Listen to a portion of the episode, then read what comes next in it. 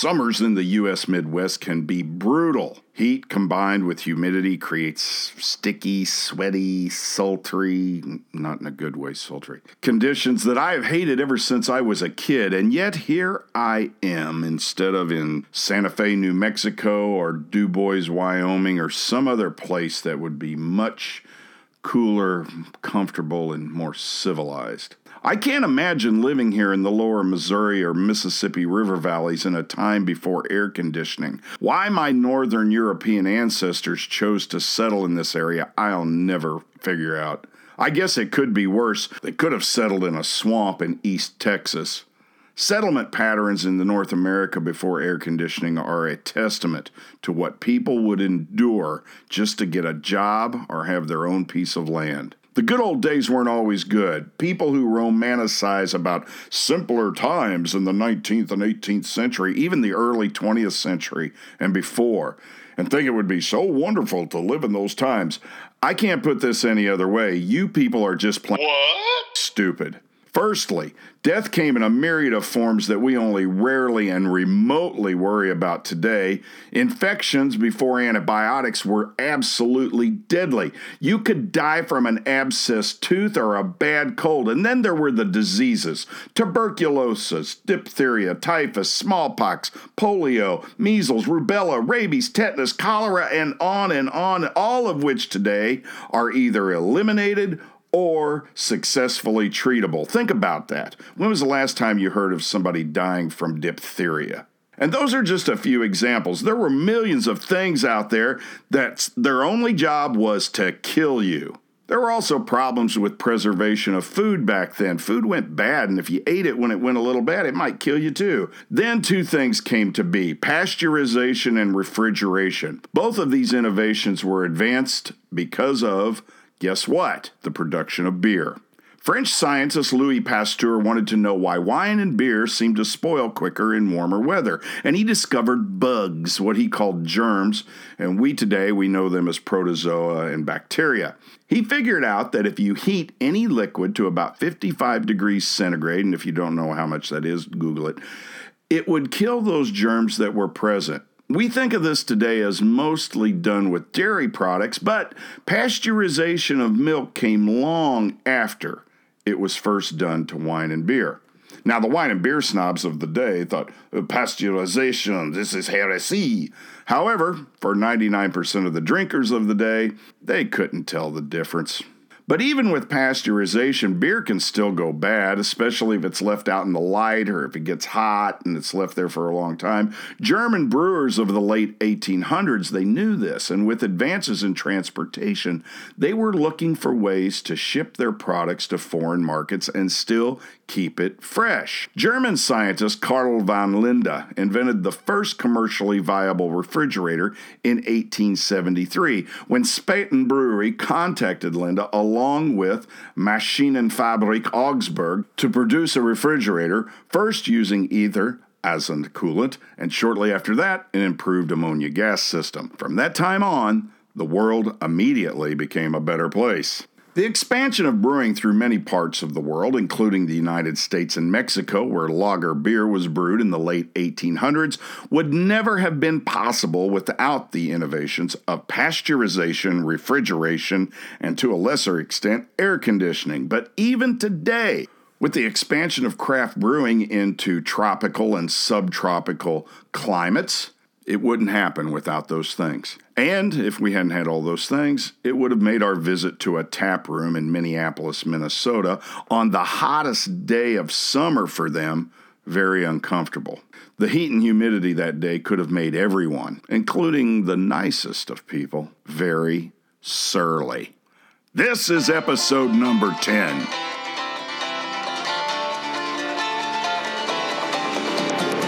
Welcome to the Brews Traveler, exploring the craft beer scene across North America, one craft brewery at a time.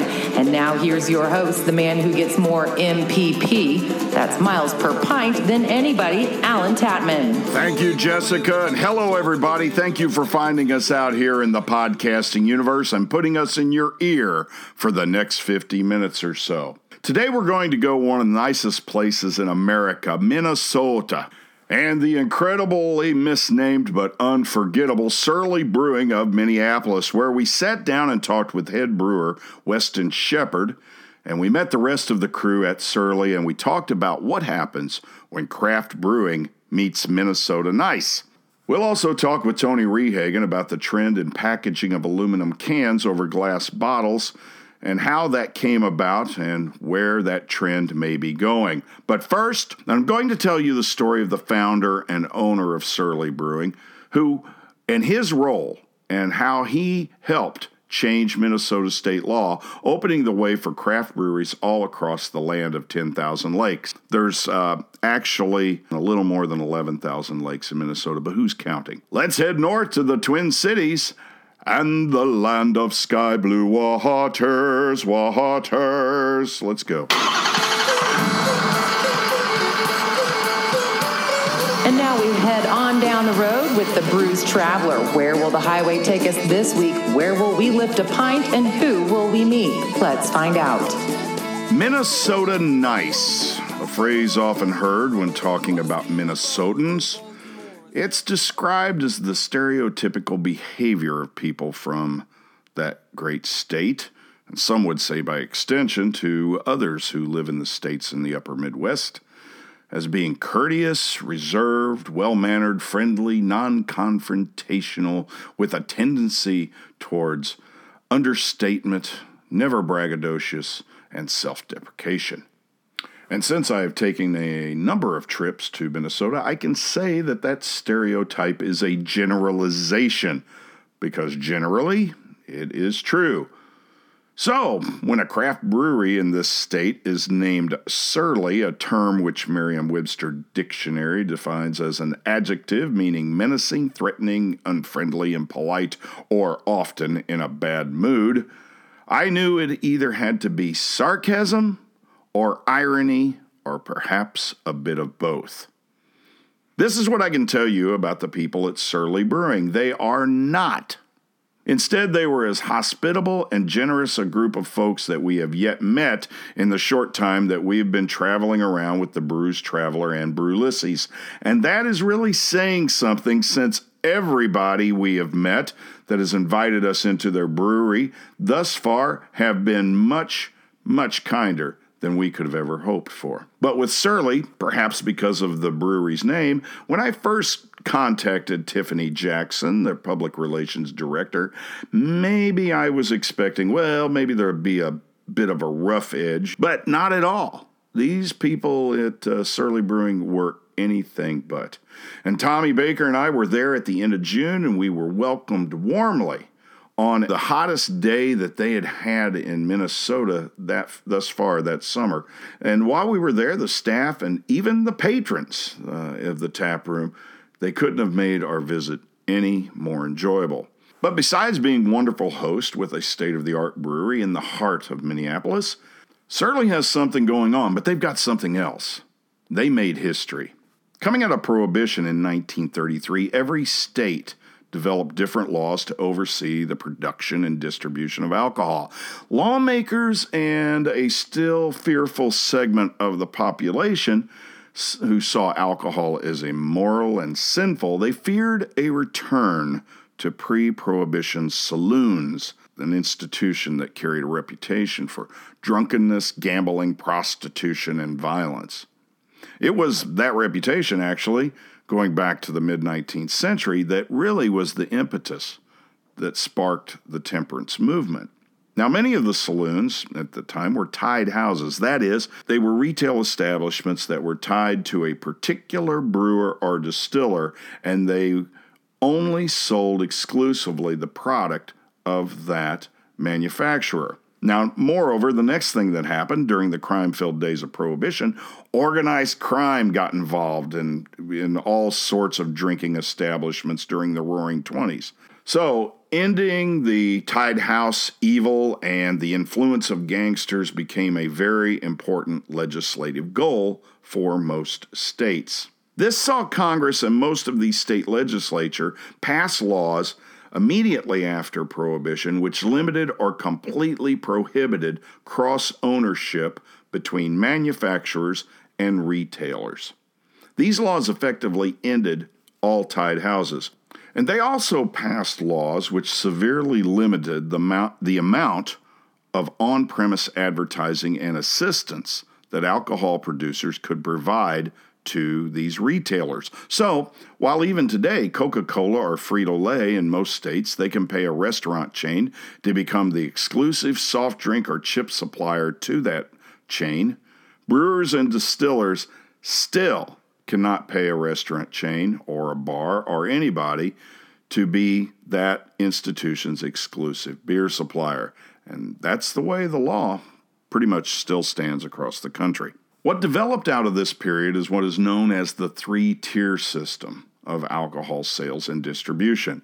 Manufacturers at the top tier, they had to sell to licensed distributors. That would be the second tier, who then sold the product to retailers, the bottom tier. That is taverns, saloons, bars, pubs, restaurants, liquor stores, liquor departments, grocery stores, wherever. The three tier system also monitored taxation of product to make certain that illicitly produced product, moonshiners, bootleggers, and so on, would not be able to sell to premises without a tax being collected on the alcohol. And that is the law, pretty much the way most liquor is sold today in the United States. But some things happened. Home brewing, which had been outlawed with the passing of Prohibition in 1920, was for some reason not repealed in 1933 with the rest of Prohibition, probably because of the lobbying efforts of the brewing industry. But on October 14th of 1979, the brewing of beer at home without being subject to taxation went into effect. Now, this was the genesis of the craft beer movement. Home brewers over the years, they perfected their craft, and some of the beer was good, so a lot of it was bad. But that's what happens when you're in a learning curve. But then they wanted to do something else. They wanted to go larger. They wanted to brew beer on a larger scale and sell their product to the public. The microbrewery and brew pubs epoch had begun. Some states readily worked with small brewers to encourage the development of microbreweries, brew pubs, to encourage employment and commerce, and laws skirting the three tier system were put into place, allowing brewers to sell their product on premises without going through a distributor. And this was the impetus for tap rooms and brew pubs. But in a number of states, the legislators were reluctant to change among the many states that prohibited on premise sales by microbreweries was Minnesota. Omar Ansari, who founded Surly Brewing in 2007, was perplexed by a prohibition era law that prevented production breweries from selling their beer on site. Omar had successfully been distributing his beer through the three tier system, but he wanted to be able to offer a social experience to those who toured his brewery and beyond just giving them, say, a sample at the end of the tour. So he worked with the Minnesota lawmakers in St. Paul and with the help of a vocal, passionate, surly nation arising to support him, the laws were changed.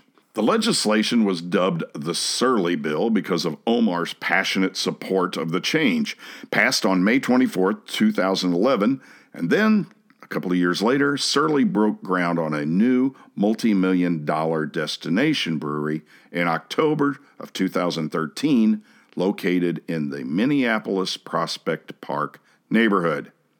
And in the wake of the new law came new breweries and tap rooms popping up all over Minnesota. Surly Brewing and Omar Ansari changed the landscape for craft brewers in the state of Minnesota and that can't be denied. And we visited them on a hot Friday afternoon at the end of June, where we sat down in their fantastic facility with head brewer Weston Shepard. And here it is, folks your interview of the week.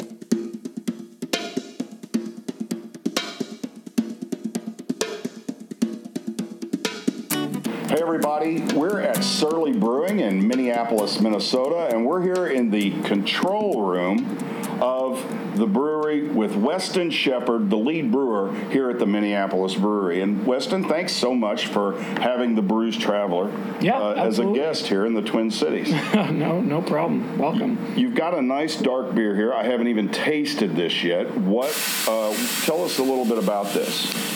So this beer is called Grindcore. Um, it's named after a, a style of, of heavy metal music, and it is a uh, nitro milk stout with uh, espresso. So nitro espresso milk stout. Well, any of our listeners already know I'm going to love this. okay, well, cheers. All right, cheers. Yeah, Yeah. we picked the right one to start with. Oh, yeah. So this is our um, it's our year-round nitro option. Um, so we've always got it on here at the tap room, um, and a, I think limited release outside the tap room. Um, yeah, so you know only places that, that have a nitro Right. um, tap. Type system. Okay. By the way, everybody, if you do hear some strange noises, we are, as I said, we are in the control room. There are different parts of engineering that go off from time to time, so we'll we'll just get through it. All right, Weston, how how long have you been here now with Surly? Uh, I've been at Surly for four years this summer. What's your background? Where are you from? How did you get involved in craft brewing, etc.? And where was your training? And So I grew up in in Maine, um, out on the East Coast. I got into brewing, uh, craft brewing, and brewing in general um, as a home brewer, like I think a lot of people in the industry have. I was living in Vermont at the time and uh, brewing in, in the basement, and I was making some hard ciders as well. There was a cidery that opened up just down the street, and went over one day and, and said, "Are you guys looking for help? I'd, I'd love to intern." Uh, so that's I got my start uh, making hard cider. Uh, that company is called Citizen Cider. Uh, they're they're located in Burlington, Vermont. They distribute a little bit in Chicago, but they're mostly a, a Northeast um, brand. So I was the lead cider maker there for a few years, and then the woman who's now my wife uh, is a she was a Midwest gal. She grew up in Wisconsin, and uh, we decided to move to be a little closer to her family. Came to to Minneapolis. Not quite sight unseen, but um, neither of us had jobs, and you know weren't quite sure how, how things were going to go once we landed. Uh, and Surly took a gamble on me, um, on my you know production experience and, and my knowledge um, of, of beer and brewing. And so I started out working in the cellar at the Brooklyn Center facility, about 25 minutes away from here, and became a brewer there. And then moved over here, uh, brewed over here for uh, a little bit, and now I'm the, the lead brewer at this facility. and how long has this facility been open?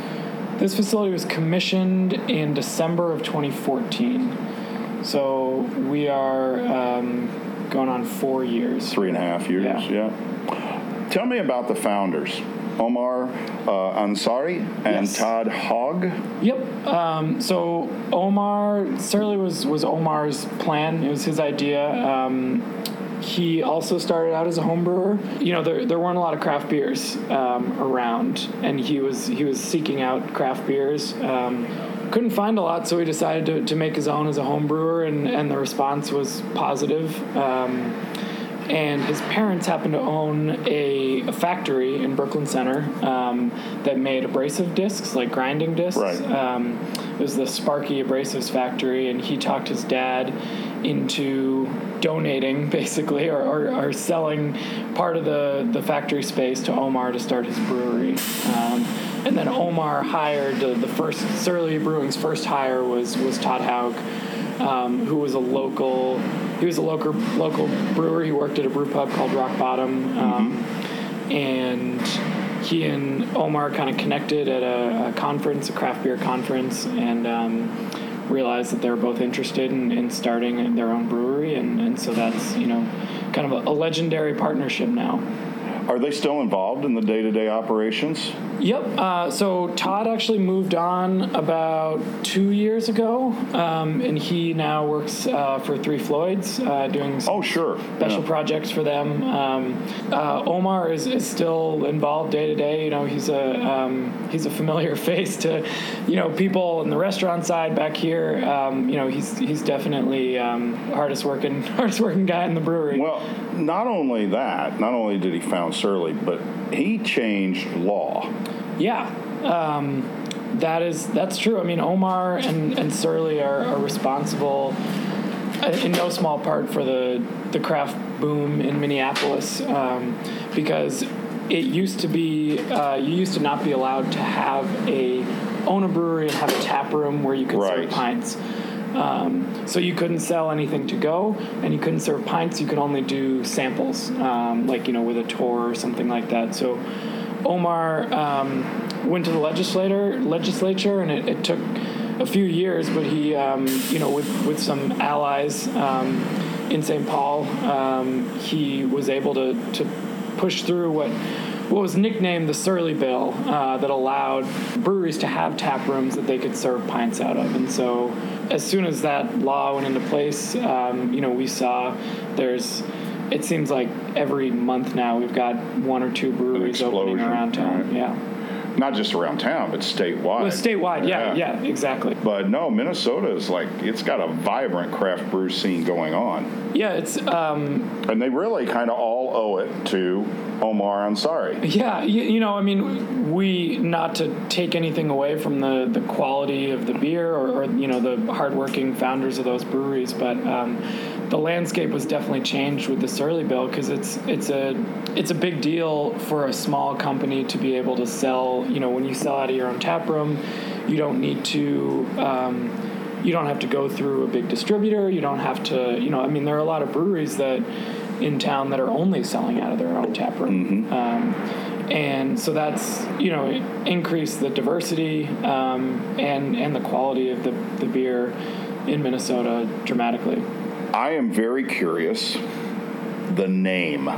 Where did Surly Brewing come from? Uh, so it, it kind of ties into the story I, I was telling you earlier about Omar looking for craft beer. Um, the legend is that he was, um, or the story I've heard is that he was in California. I think it was at the um, at the conference where he met Todd, and he went into a, a bar uh, and was looking for local craft beer, and there weren't really any good options. Um, and so he, said he was feeling surly, and, and that kind of uh, stuck.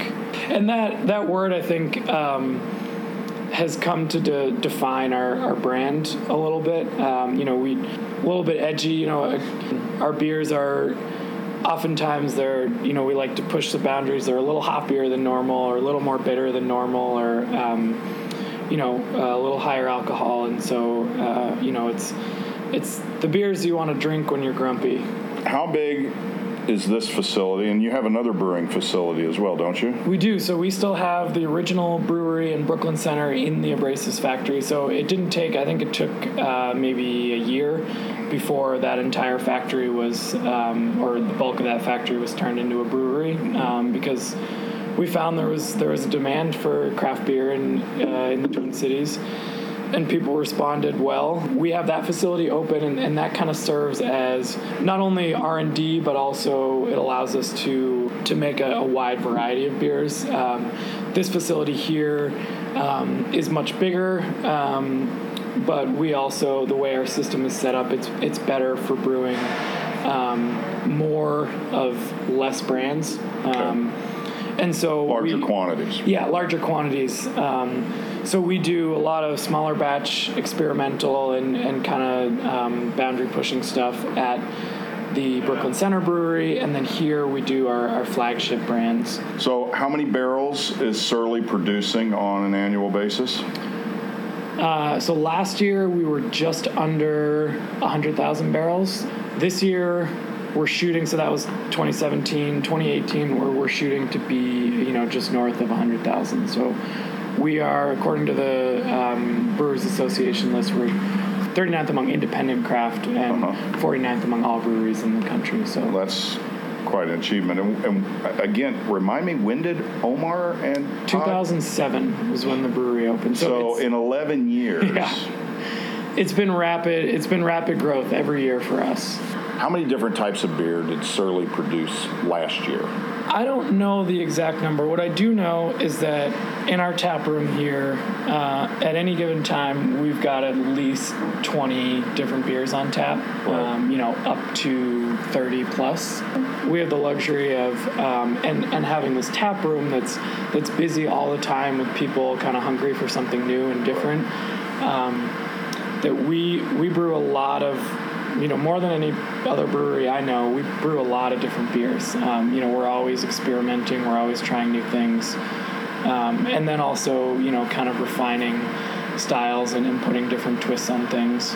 Outside of Minnesota, what other states is, uh, are you distributing in? We are distributed um, North and South Dakota, Wisconsin, Iowa.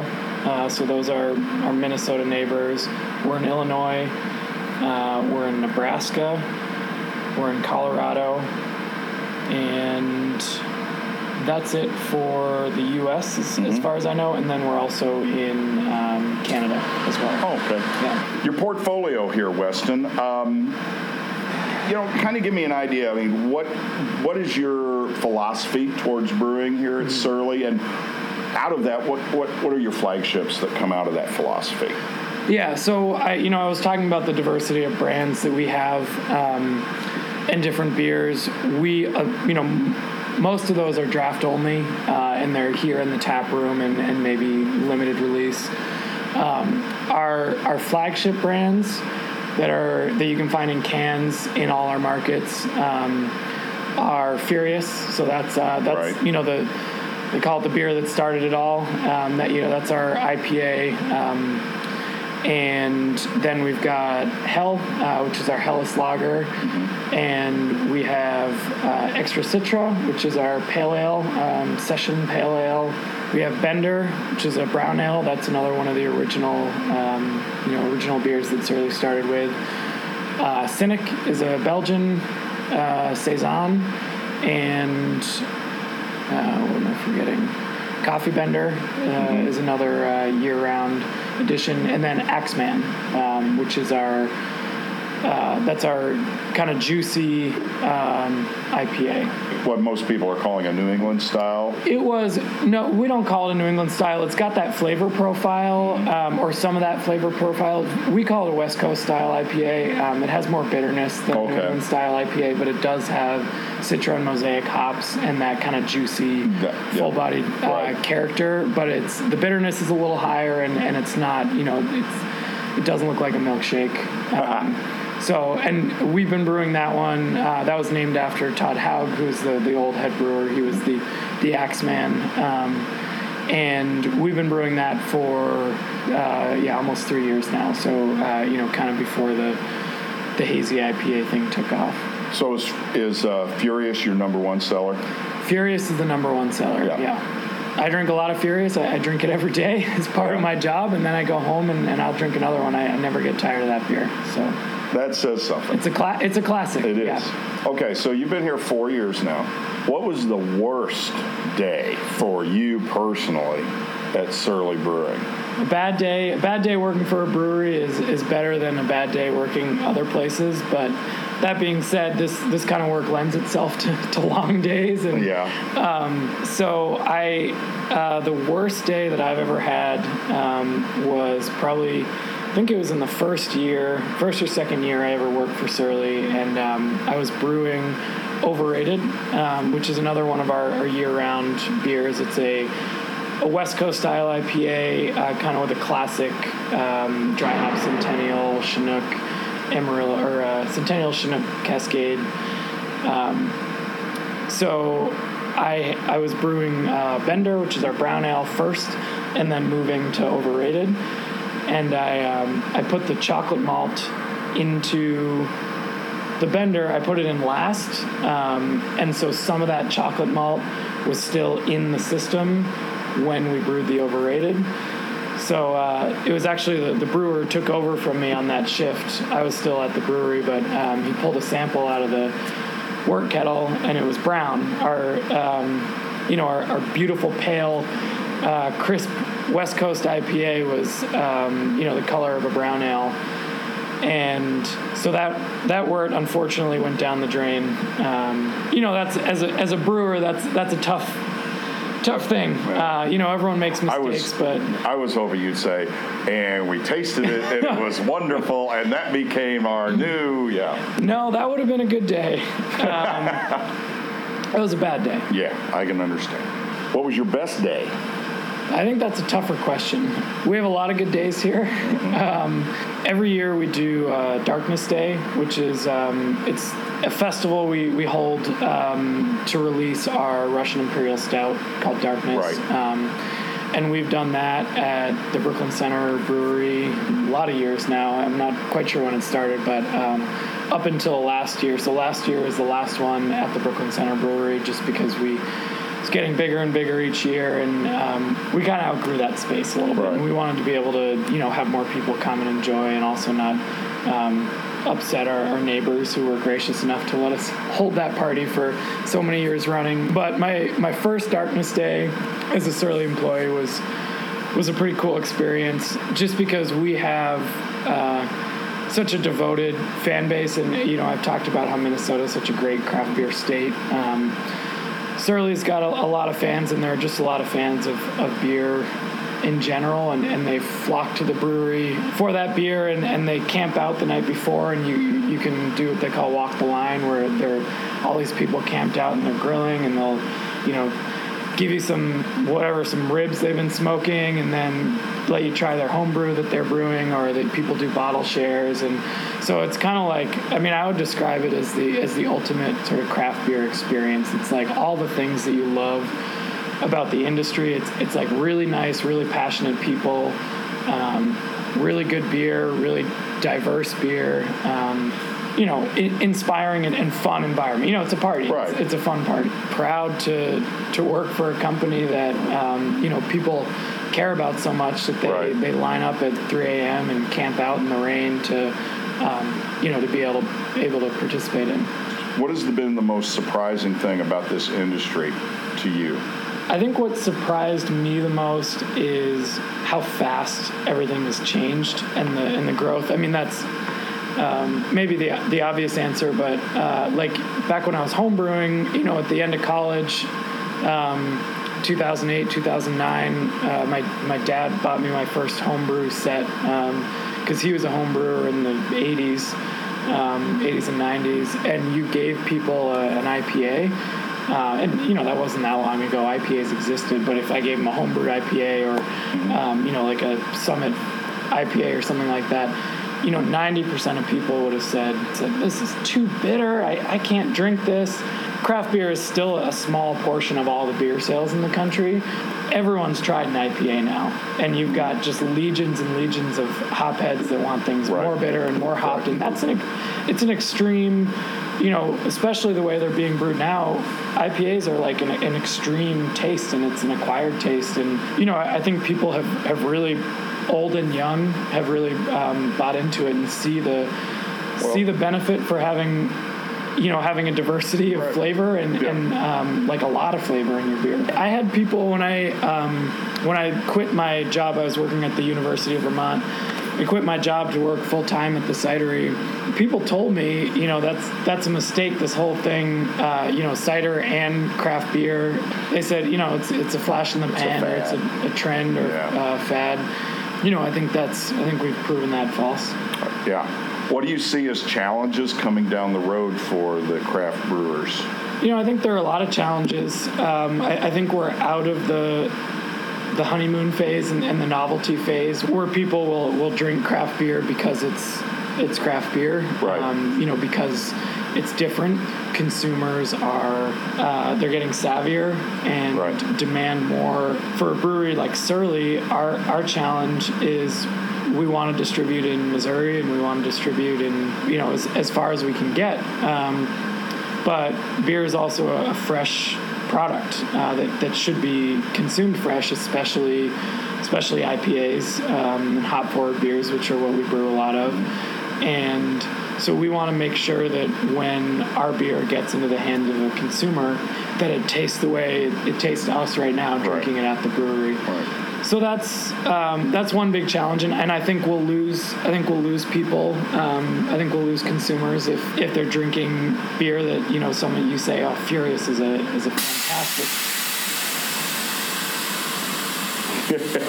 That was a big one. That's a big. That means that's done. Okay. They'll say, uh, you, you'll About say, Fury- Furious is a fantastic beer, and they go to their liquor store and they buy it, um, and it's not fantastic. You know, then they might be hesitant to Right. to buy. Um, you know our brand or, or any craft beer in the future so i think there's that and i think you know big beer um, is i think they're taking notice and they're concerned that they're losing market share and we see a lot of acquisitions um, Right.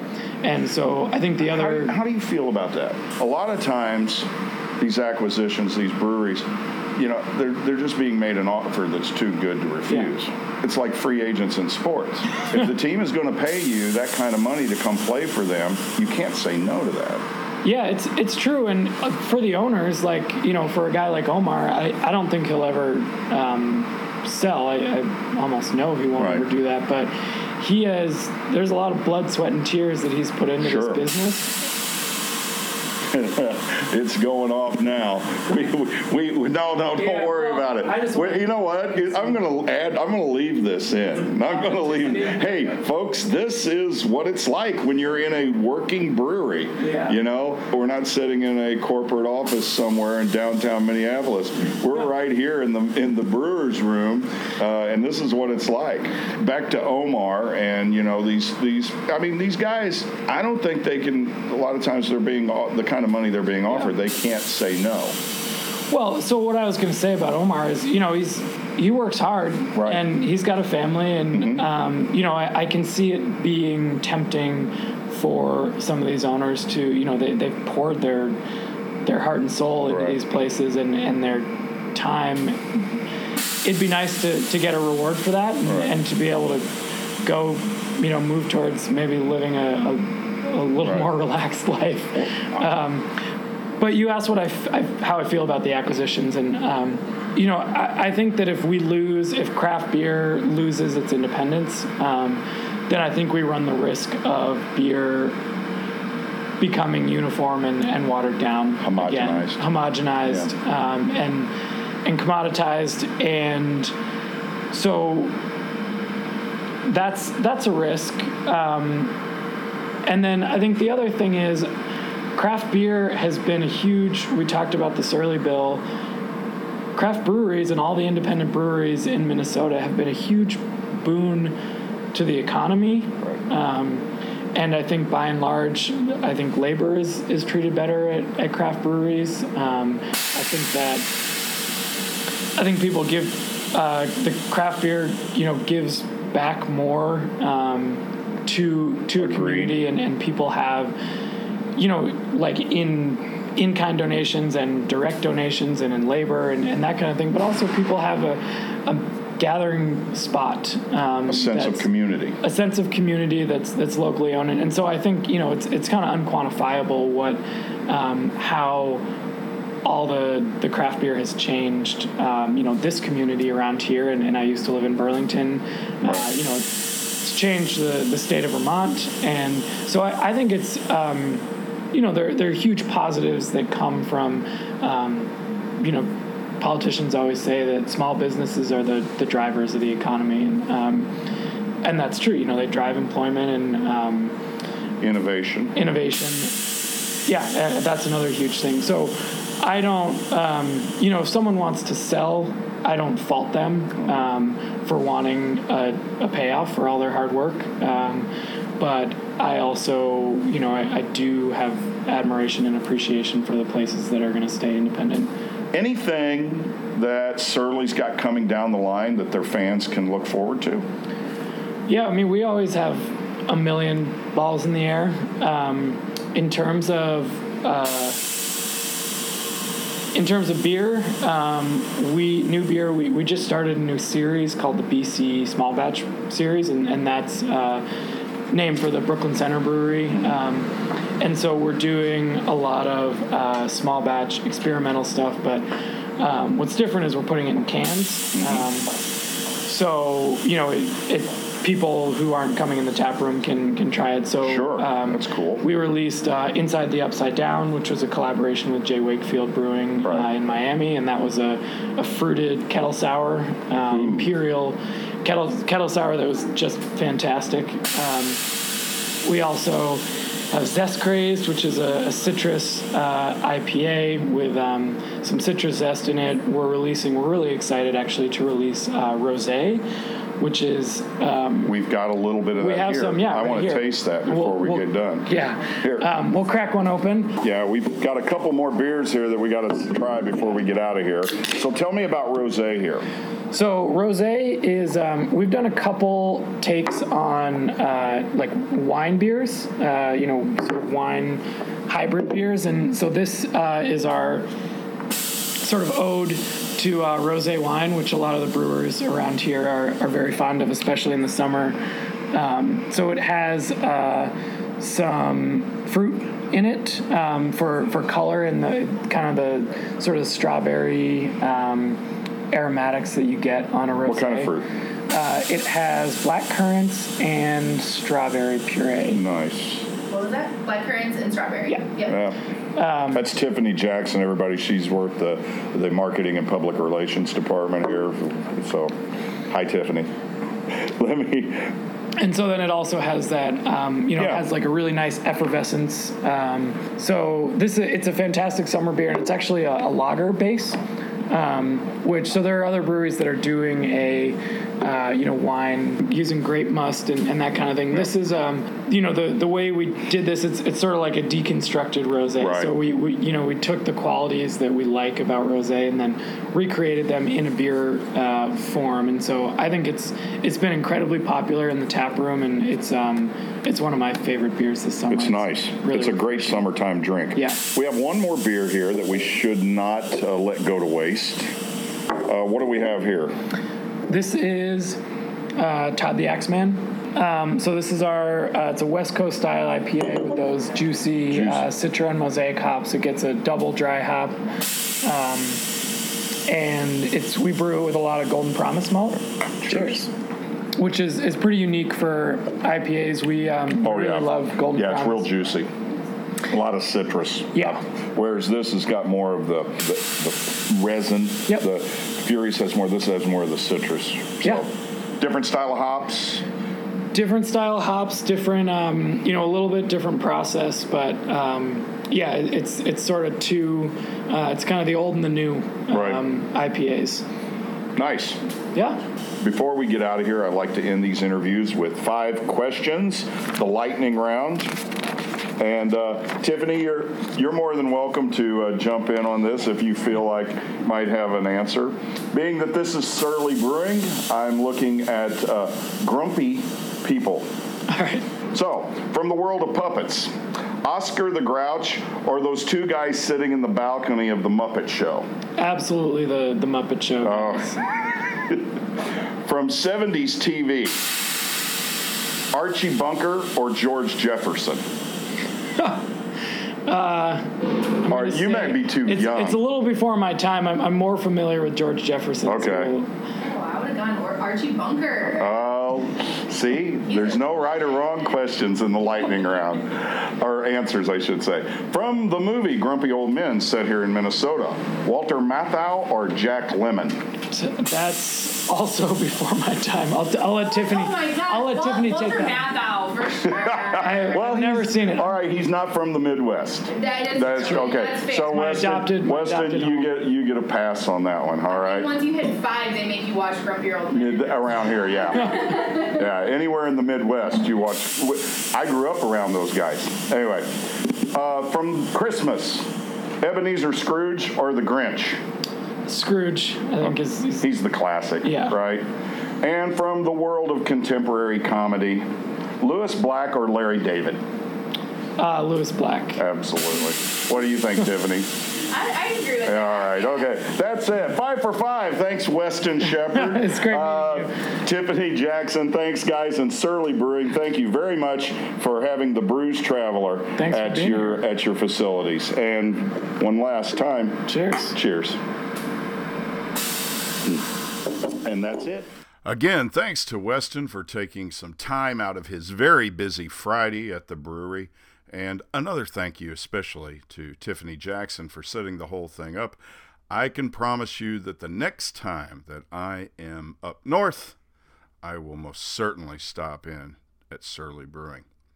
Tom uh, shot a lot of video footage, and he's working on a video of our trip to Minnesota, including Surly and uh, Bent Paddle. And we hope to have that finished in the very near future, and we'll let you know when you can see that. Surly's Minneapolis Beer Hall, adjacent to the main production brewery, is located at 520 Malcolm Avenue Southeast in Prospect Park neighborhood of downtown Minneapolis. Beer Hall's open Sunday through Thursday, 11 to 11, and Friday and Saturday, 11 to midnight. The Beer Hall has daily tours as well as more than 24 daily rotating taps. Besides pizzeria, the main floor of the Beer Hall has an extensive menu of delicious foods. There's also an events room available for large groups and parties. To learn more about Surly Brewing, check out their website at surlybrewing.com. Hej! Da, da, da, da, ja! Ha, hej! Cardion scale buccal. What's the rumpus? Now it's time for What's the Rumpus with Tony. What's going on in the world of craft brewing? And Tony Rehagen is with us. How you doing, Tony? Doing well, Allen. How are you? I'm doing great. I had a lovely Sunday with the Lee. What what what'd you guys do this weekend? Anything special? Uh, we just got back uh, literally like a couple hours ago from Des Moines. We went up to uh, pick up our kids that were staying with my wife's uh, my wife's family who live in Des Moines. She's Right. from Iowa. Yeah. Yeah, but it was good. It was good. We just had kind of a quick trip up there, but uh, yeah, it's always good to get to Iowa. Good beer country. Yeah, in Iowa, there's a lot of great breweries. We're going to be up in Waterloo this weekend, and uh, going to hope to uh, sit down with the owner and brewmaster there at Single Speed Brewing. Uh, we we're still working out the detail. That sounds awesome. Yeah, we got to. Uh, I know you went to Exile, which is great. Uh, Right. But uh, one of my favorite breweries in Des Moines is uh, Confluence, and they have this brewery out there uh, by Grays Lake, uh, just just outside of downtown. Yeah. And the cool thing was, we went, and uh, it was I I go periodically, like once every few months. And the problem with them was is that they only did growlers. That's the only way you can get their beer. And you know, like when you get a growler, Right. you, you love it, but you get this big thing of, especially if you're drinking anything with any kind of potency. Right. Like you got to, you, if you want the freshness, you better do it all in one shot. and, Yes. and you can't take it all the way home either, which sucks. So, uh, but last, it was last summer I got there and I noticed that a whole wall in the local grocery store had Confluence cans um, and just tall boys. And I was just, I, I did a dance up and down the aisle and I loaded up um, and, and took it home with me because I'm, I was just thrilled to see see the cans. And the, the cool thing about it is, is like, uh, and you know how it is, like all you'd see craft beer in is is the brown bottles. Right. That was that's what you'd see. That's what you see. But uh, I think it was uh, like you sometimes like Oskar Blues, uh, the, like Dale's Pale Ale and his his kind out of Colorado. They were doing canning back in like 2002, but that was a real rarity. Right. Because cans had kind of a stigma to them. You know, like people didn't like didn't like the cans. They Well, thought it goes back craftier. to right, and it goes back to their what their parents always said. You know, I mean, back to an old day when when I was a kid drinking. You know, it was like bottles were always better because canned beer tasted metallic, which was Right. which was horse hockey. But uh, yeah, even even when I was a, a kid in the seventies, they had it lined even back then. So yeah, Right. Yeah, well, and that's the cool thing. So I, it kind of got me interested in it. So I, I looked up the numbers because, because like you know, when you're seeing all these beers now, most of them, I mean, it seems like most of them are canned, and that's not actually that's not the truth. That's just the perception. But um, in 2017. Uh, basically, the Brewers Association came out with some data that said uh, during that year, uh, 30 basically cans represented 30.9 percent of the package volume uh, in 2017, um, and that's up from 28.5 percent in 2016. So it's actually still a pretty vast minority compared to bottles, but it's, Yeah, there's an uh, uptick. Yeah, the uh, perception would be different. I'm seeing more cans than bottles, or at least I thought, but perhaps, Yeah. uh, yeah, perhaps Well, I'm not. Right, and then it's gotten to the point where I almost prefer it because I was actually shopping with my sister in law a little bit, and she was getting some beer for her boyfriend, and she was like, "Well, I think he just likes bottles," and I was like, Let, "Listen, I mean, if if, if you, there's certain beers that you're just not going to be able to get in the bottle, and and I've, I've become a proponent of cans. Uh, I know in uh, Indianapolis, where I used to live, they now have a can festival just for just for craft brewers who who can, um, and there you know there there's several reasons I think that are really good reasons why you know people support the cans and why brewers support the cans. Right. reasons and i found americancraftbeer.com enumerated them pretty well uh, number one was is convenience uh, you know basically like a case of bottles weighs about 33 pounds, um, but a case of cans weighs about 19 pounds. That, that not only mean that not only means they're easier for consumers to carry and they're loaded into their trunks. Absolutely. Yeah, it's cheaper for manufacturers and distributors to ship. Uh, the one that my favorite, uh, my my big reason for boosting cans is freshness. Um, you know, people are afraid of cold beer getting warm, but you and I know, like, and, and most people by now know that the real enemies are light and air. That, Right. that, that's what that's, that's what kills your beer. And cans are opaque and they're sealed tighter. I mean, that's just the end of story. Like they're just fresher. Um, we- talk about it all the time. And another reason is sustainability. Uh, they're easier to recycle. Cans can be used and recycled and back on the shelf in 60 days, is what uh, what I had read. Um, and because they're lighter to ship, they leave a smaller carbon foot, footprint. You know, they're, they just don't the, the tonnage is not as much. Right. Another reason is, and you, you definitely see this, is you get improved can technology. Um, you just have better cans, like newly designed pouring lips that you know can accentuate the aromatics, uh, the smell of your beer. Urban Chestnut out of St. Louis has those full pop tops now, where the entire thing basically turns those tall boys into a, a, a drinking glass, where you can get the you can get the nose, and it's much easier to drink. And you know, crowlers have kind of nudged their way into the into the bulk market. Instead of a growler, you can get a crowler for the freshness, and and you're already seeing some uh, resealable cans, uh, and I think they're still working on that because it's not quite right. But once once they figure that out, I mean, then that's that's a huge advantage over bottles, which Right. Just don't retain it. It's becoming smart business. Uh, generally, cans are cheaper to buy. At least they have been, and, and we'll come back to that. Um, but canning lines take up less space. There, there's lower overhead. Uh, they tend to be easier to manage. No broken glass. There's a you know there's a jam up. Um, they stack easily, and you, know, you and I know when we go yeah. in these in these breweries, like I mean, you're going to see pallets of What- nice, neatly stacked cans. Right. Where were we at four hands? And they was it Oh, four yeah. hands? And the he guy said, "Yeah, first time we started canning, the first day somebody backed into one of these pallets, and you know it went spilling everywhere. But it was better than if it had been a pallet of bottles. So Oh yeah, Yeah. absolutely. Yeah, all the all the mess for sure. No, I need to, yeah, they just neatly stack. If you're if you're a neat freak, that's just the way to do it. There's mo- there's room for more artwork on a can. You know, that's becoming the biggest way to separate yourself on the shelf is to you know is to have artwork rather than just a little label around the big brown bottle that blends in with all the other brown bottles. Cans can kind of be a bigger canvas, so to speak. And then, uh, you, and the, the other thing is uh, the changing image. And you and I were talking about that. You know, they don't have the stigma that they used to. They're not as uncool. Plus, the big thing is you can take them places. You can take them to sporting events. They won't shatter at your cookout or your tailgate. Uh, if you're if you're canoeing, which I, that's one of the or fishing, they'll float if you tip or if you dump it. Like Right. you know, the, the, the bottles are going. You know, they're but- sink. Yeah. yeah, exactly. So, and, and you can also like you can stuff more cans in your cooler. Back to the efficiency thing, or if you like to load up, you know, your cargo pants or whatever, they, they fit much easier than like say your bottles if you're trying to sneak them in somewhere. Right. As some of my friends always did. Uh, I never did that. no, never, never.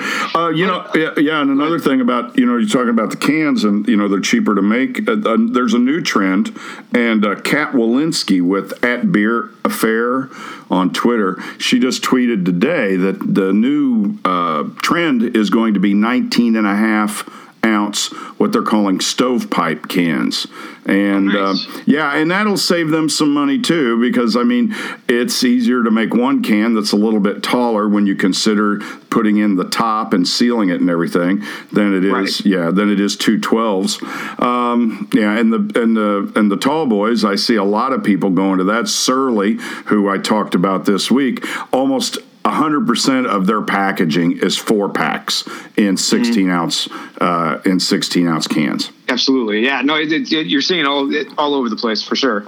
Uh, and four packs are, are, are huge. And, and, you know, and I was looking. There are still are some like perceived downsides and some other downsides, but they're pretty easily dispelled. I, I was looking. Uh, the Daily Beast had something about the downsides, but they they combated it pretty well. One thing was what you talked about, the metallic taste, and it's like you said, it's not coming. That's not coming from the inside. They're, the, the inside is lined. Um, so if, if you are getting metallic taste, it's just coming from the lip of the can. I mean, all you have to do is just pour, pour the damn thing in a glass. pour it in a glass yeah Yeah, yeah. Um, and, and that lining is actually the lining of cans traditionally has kind of had a little bit of controversy. Uh, It's it's lined with BPA or it's uh, I'm going to screw this up bisphenol A. Um, and that, that has been pegged as an endocrine disruptor, like it affects your hormone levels.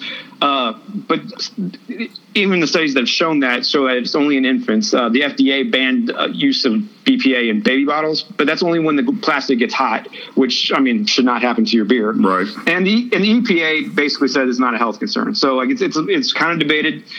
And they're also coming up with some substitutes for it. So it's it's a very minimal thing. Like if that's what you're complaining about, you need to. There, there are other health things you need to watch out for. yeah And then the other thing is uh, aluminum production creates more pollution and takes more energy than glass, which is which is true. But you can recycle aluminum over and over, and the recycling takes less energy than that of glass. So it kind of balances out. It is. It's. wash. I, I read an article about it. It's six of one, half a dozen of another. Yeah. Right. By the time by the time you look at the whole from beginning to recycling to reusing, it all balances out. No, for sure. But in one article I read uh, that was really interesting said that uh, studies have shown that people are more likely to recycle cans than bottles because Right. you you can crush them down and just you know throw fit more in a bag. That that, that kind of rings more with recycling than than bottles that you can just throw. Well, that's the way we are when we take the RV out. Is we always like to take cans, and you know we might take bottles here and there, but usually they're like seven fifties. Um, But um, yeah, because we when we're done, we crush it and we put it in a little box, and then when we get home, we put it in the recycle bin. So there you are. Yeah, it's just easy. Of course, now if you want to get efficient, the most efficient way to consume beer is now and has always been just just to, to use a keg. You Right. know, so you get a kegerator and, and you'll be fine. That'd be the most efficient way to be. But the, but they're also they're made of uh, stainless steel. And getting back to what we are talking about with aluminum, the uh, the the feasibility of that is coming into question due to some government policies, and that's something I want to I'll talk about at a later date.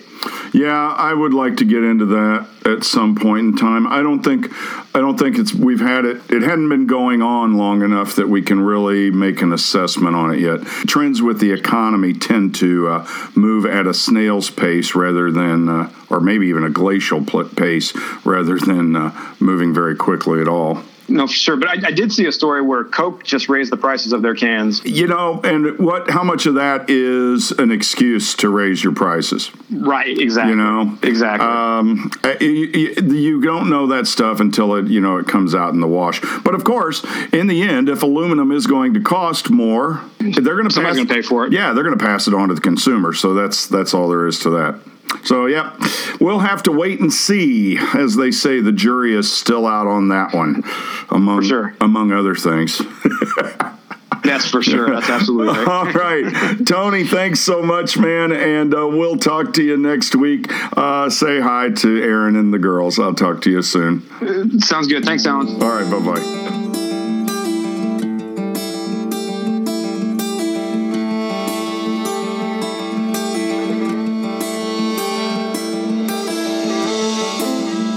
You've been listening to The Brews Traveler. Follow us on Facebook, Twitter, and Instagram, or check out our blog on website thebrewstraveler.com. Cheers! That's it, folks. Thanks again for listening. Please find us on Facebook and Instagram at the Brews Traveler Podcast and on Twitter at the Brews Trav LR. Tell your friends about us and please share the podcast wherever you can. Head on over to iTunes and show us some love with a five star rating and give us a hug with a glowing review. You really want to help, at the website, click on the support button and find out how you can contribute over on our Patreon page. Any and all support is greatly appreciated.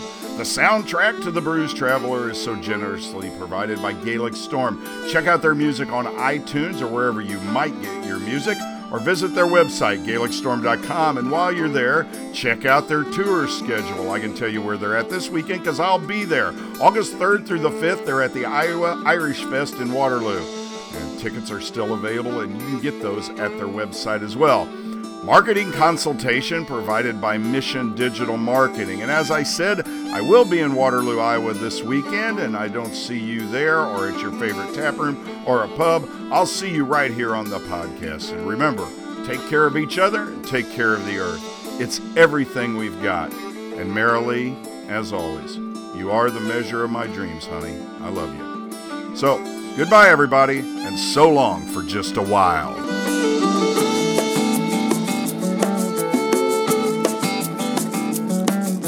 Nadolig dam sama calling a wallas Ni hei wan ma vi shi hiruva Bishi maga gwenya sa gul and then a glina Is me on a finna ma calling a ruva Hoog me love me a walya kabalya Hoog me love me a walya kabalya Hoog me love me a walya kabalya Gweme an jokker ma calling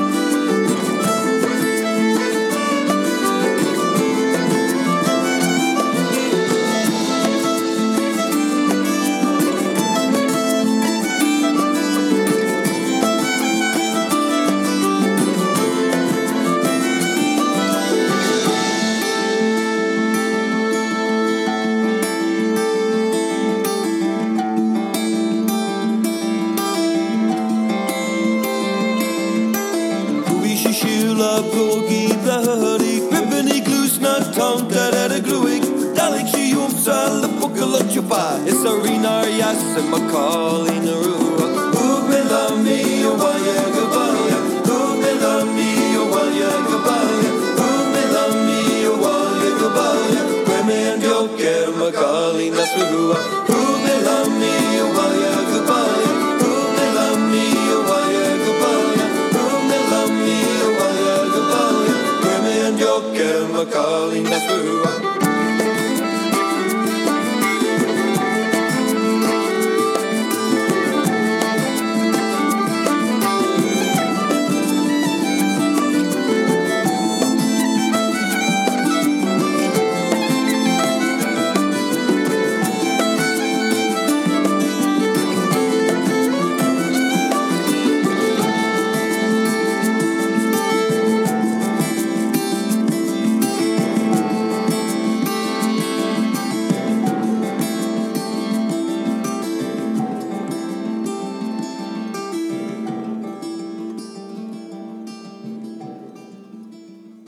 Let us learn to show our friendship for a man when he is alive and not after he is dead.